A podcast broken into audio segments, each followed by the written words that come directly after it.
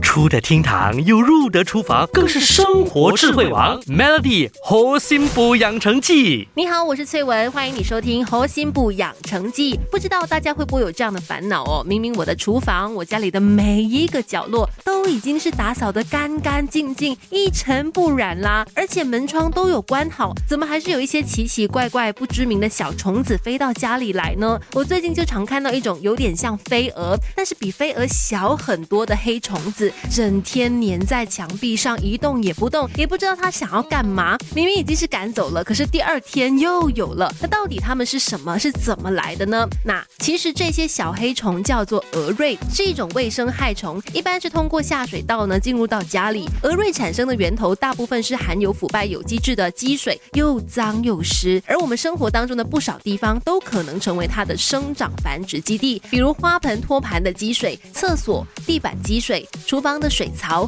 潮湿的抹布、排水沟、化粪池等等，羽化成虫之后呢，它们可以通过水池管道啊、马桶等等进入到室内，就停在附近的墙壁上。这样子的生长环境可想而知，它们身上也含有不少的病菌，会污染食物，甚至传播疾病。这么危险，那又应该要怎么防呢？首先，赶快去倒掉室内、室外那些容器里面的积水，清除地板和水槽的积水，维持室外水沟的畅通，就可以有。效的控制它的数量，当然同时呢也能够减少滋生蚊子啦。还有厨房水槽啊、洗脸盆啊、厕所等等呢，平时都要做到随时清洁，避免污垢垃圾在下水道当中残留。每个月也要记得去刷洗一下排水口，也可以买一个专用的密封胶圈去堵住下水道口，既能够防臭，也能够防止它们飞进屋子里来。还有一点一定要温馨提醒大家的就是，千万不要直接徒手去拍死这个蛾蚋哦，因为它身上。是有病菌的，